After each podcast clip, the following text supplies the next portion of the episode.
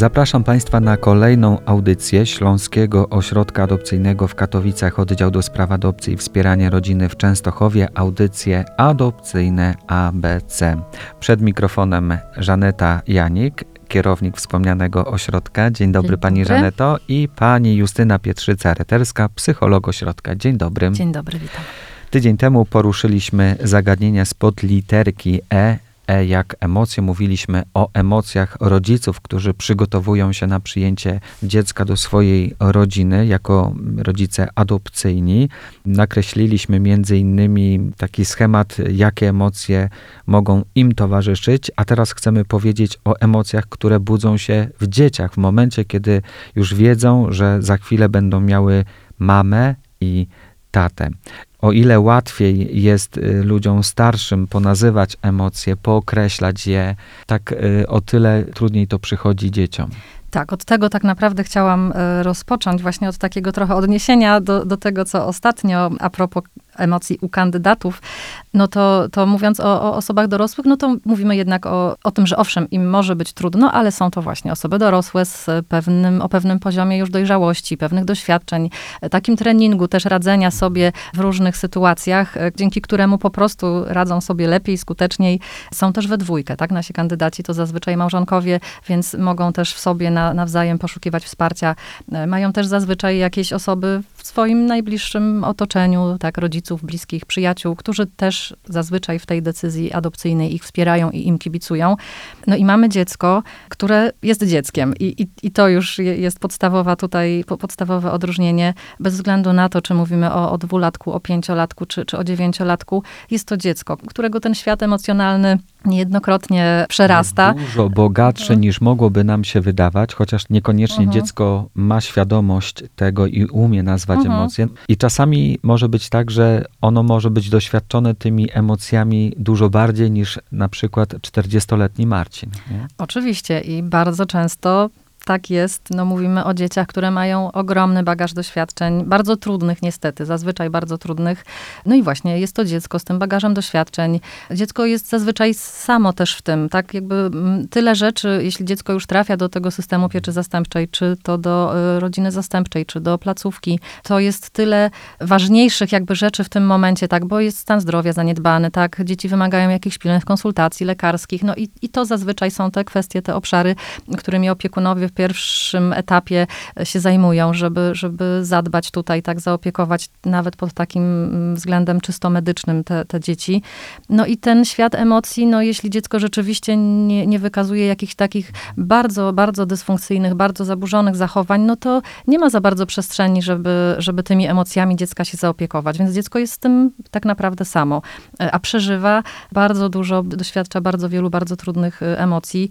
No i, i jakby tutaj na, nawiązując do, do tego, co, co w kontekście adopcji, to oczywiście te dzieci chcą, tak, pragną nowego domu, nowych rodziców, ale też bardzo się boją, tak? I, i jakby też ich wyobrażenie o tym domu, o Jak to rodzicach będzie? Jest jakieś, ale też musimy mieć świadomość, że to wyobrażenie może być bardzo różne od tego, co my uważamy za, za dobry dom, tak? No bo te dzieci są z domów, z, z rodzin, w których to funkcjonowanie niestety nie, nie było najlepsze i one mają taki obraz e, domu i rodziny. I teraz tak naprawdę dziecku może być bardzo trudno odnaleźć się w realiach rodzinnych takich, jakie of, zaoferują mu nasi kandydaci, bo, bo to będzie dla dziecka coś, e, coś zupełnie e, obcego tak naprawdę. I, I to znowu jest kolejna rzecz, którą trzeba zaopiekować i jakoś mieć na to uważność. Pani Żaneto, tak mi się też wydaje, bo oczywiście nie jestem specjalistą w, tej, w tym zagadnieniu, ale tak intuicyjnie trochę pytając i trochę też tak z własnego doświadczenia, z naszego w ogóle domowego doświadczenia, to chyba ważne jest, żeby nie zapomnieć o tym, aby gdy dziecko trafi do domu, porozmawiać z nim o tym, co czuje. O tym, co myśli, co przeżywa. Nie skupić się jedynie na zapewnieniu mu wszystkiego nad głową, żeby miało takie czy inne zabawki, żeby nie chodziło głodne, było ubrane. O tym w ogóle nie rozmawiamy, bo to jest rzecz oczywista, ale żeby tej całej uwagi nie przenieść tylko na to, co materialne, ale szukać takich też chwil w ciągu dnia, powoli, systematycznie, aby z tym dzieckiem, poznając je, rozmawiać też o tym, co czuje, co myśli. Tak, i jakby to też my mm, naszym kandydatom mówimy w trakcie szkolenia, że w momencie, kiedy przyjmują dziecko e, już do domu, dziecko może mieć naprawdę tak szeroki e, zakres swoich e, zachowań, emocji, tak może to pokazywać, że trudno nam jednoznacznie powiedzieć, jak to dziecko zareaguje w danym momencie. To też jest bardzo ważne, żeby rodziny w momencie, kiedy przyjeżdżają z dzieckiem do domu, no nie robili z tego super imprezy z fajerwerkami, żeby raczej zachowali to dla siebie, w swoim własnym domu, w tych osobach, które tak naprawdę mieszkają w tym domu, bo jakby są kandydaci, którzy mają, mieszkają wspólnie powiedzmy z rodzicami. To jakby to też jakby nie odcinać tych y, dziadków, natomiast ważne jest bardzo to, aby była to ich wspólne wejście do domu, żeby pokazać dziecku spokój, taką ciszę i w tych kolejnych dniach też pokazywać i nazywać, bo te dzieciaki nie potrafią nazwać emocji, które im towarzyszą. Jest mnóstwo pomocy, książeczek, różnych gier, którym my naszym kandydatom też y, pokazujemy, że warto to mieć i pokazywać i nazywać, że jest ci smutno, tak? Czy, yy, nie wiem, coś cię boli, masz... Masz taki, a nie inny nastrój i spróbuj Ma- wyjaśnić, dlaczego, co Dlaczego? jest powodem tego. Mhm. I mówimy o tym, nazywamy, jest mnóstwo, mnóstwo emocji, które musimy pokazać dziecku i dziecko ma do tego prawo. No jakby to, co też mówimy kandydatom w trakcie szkolenia, że państwo macie prawo do emocji, dziecko również ma swoje emocje, ale jakby państwo jesteście przygotowani. My, po to jest to szkolenie, że jakby jest częścią diagnostyczną, ale my też kandydatów naszych przygotowujemy, z jakimi emocjami, z czym mogą się zmierzyć i spotkać. Natomiast dziecko nie przechodzi żadnego szkolenia, tak? E, Ono nie jest przygotowywane w żaden sposób na to, że będzie w nowym domu. Co go tam może spotkać? Obraz rodziny ma całkowicie inny niż ten, który nasi kandydaci. E, Mama, tata niejednokrotnie są, e, mogą być kojarzeni jako osoby przemocowe. I na przykład dziecko może mieć, nie wiem, lęk, obawę, nie wiem, żeby taką mieć, nie wiem, przytulenie do taty, żeby się jakiś kontakt fizyczny z takim tatą, na przykład adopcyjnym. Więc jakby też musimy pozwolić dziecku na to, żeby Dać ono zaufało, że nie słowo tata kojarzy się z przemocą, tylko słowo tata może być jakby takim ciepłym Bezpieczeństwem, tak. bezpieczeństwem, Mhm. jako ciepłą osobą, która też gdzieś tam no, ochrania, a nie y, jest, mm, no, nie krzywdzi. Tak więc jakby dzieciaki naprawdę mają szereg emocji. Musimy im pozwolić jakby do pewne rzeczy przepracować, przeżyć te emocje, ponazywać im, że mają do tego prawo jakby towarzyszyć dziecku w tym, tak? Nic nie na siłę. Jeżeli rzeczywiście dziecko ma jakiś lęk, to powoli, powoli mu pokazywać, że jakby no nie tylko jest taki obraz y, tego rodzica. Na tej drodze pośpiech nie jest wskazany. Absolutnie nie. E, No i tu też tak, żeby też pokazać i trochę zderzyć, w jak bardzo innym miejscu jest dziecko i w jak bardzo innym miejscu mogą być e, rodzice adopcyjni, no to, to na takim przykładzie może, że, że no rodzice tak będą mówili na pewnym etapie dziecko, tak jeśli już spotykają, już po- podjęli decyzję, że, że zmierza to w kierunku adopcji, no i na przykład będą mówić dziecku, że, że tutaj u nas tak w tym naszym domu z nami będziesz już na zawsze, tak, będziemy rodziną. Natomiast jeśli mamy po drugiej stronie dziecko, które ma 5-6 lat i jego doświadczenie jest takie, że ono przez te 5-6 lat na przykład cztero albo pięciokrotnie już zmieniało swoje miejsce pobytu, bo było i w rodzinie biologicznej, było w pogotowiu rodzinnym, gdzie tylko może być na przykład przez krótki czas, więc później było przeniesione do placówki, a później się zwolniło miejsce w rodzinie zastępczej i było w rodzinie zastępczej. No to dla takiego dziecka zdanie, że tutaj będziesz już na zawsze, no to niewiele znaczy, bo ono ma takie doświadczenie, że, że wszędzie było tylko na chwilę i być może nawet już słyszało, że tutaj już będzie na dłużej, że to miejsce będzie już jego miejscem docelowym, ale tak się nie stało, tak? No i mamy doświadczenie dziecka takie i słowa, no i większą moc ma doświadczenie, tak? No bo, bo żeby dziecko uwierzyło w te słowa, to, to jest mało realne tak naprawdę. Ono musi dopiero poczuć, musi upłynąć jakiś czas i ono rzeczywiście dopiero wtedy uwierzy, jeśli minie miesiąc, sześć miesięcy, a może dopiero dwa lata i ono dopiero wtedy powie, aha, to jak minęło tyle czasu i ja dalej tu jestem, to może tym razem to jest rzeczywiście na zawsze, Na tak jak 100%. powiedzieli, tak, Mhm. ale dziecko nie uwierzy słowom, tak, bo, bo jego, jego życie dotychczasowe no, przekonało go o czymś zupełnie innym, tak, więc to jest kolosalna różnica między tym, co chcieliby, jakby rodzice w dobrej wierze oczywiście, bo, bo bardzo dobrze, że oni, to Mhm. też, żeby tutaj nie, nie, nie było to źle zrozumiane, bardzo dobrze, że oni to mówią, oni powinni to powtarzać jak najczęściej, że na zawsze, że, że z nami, że, że, że nic tego już nie zmieni. Natomiast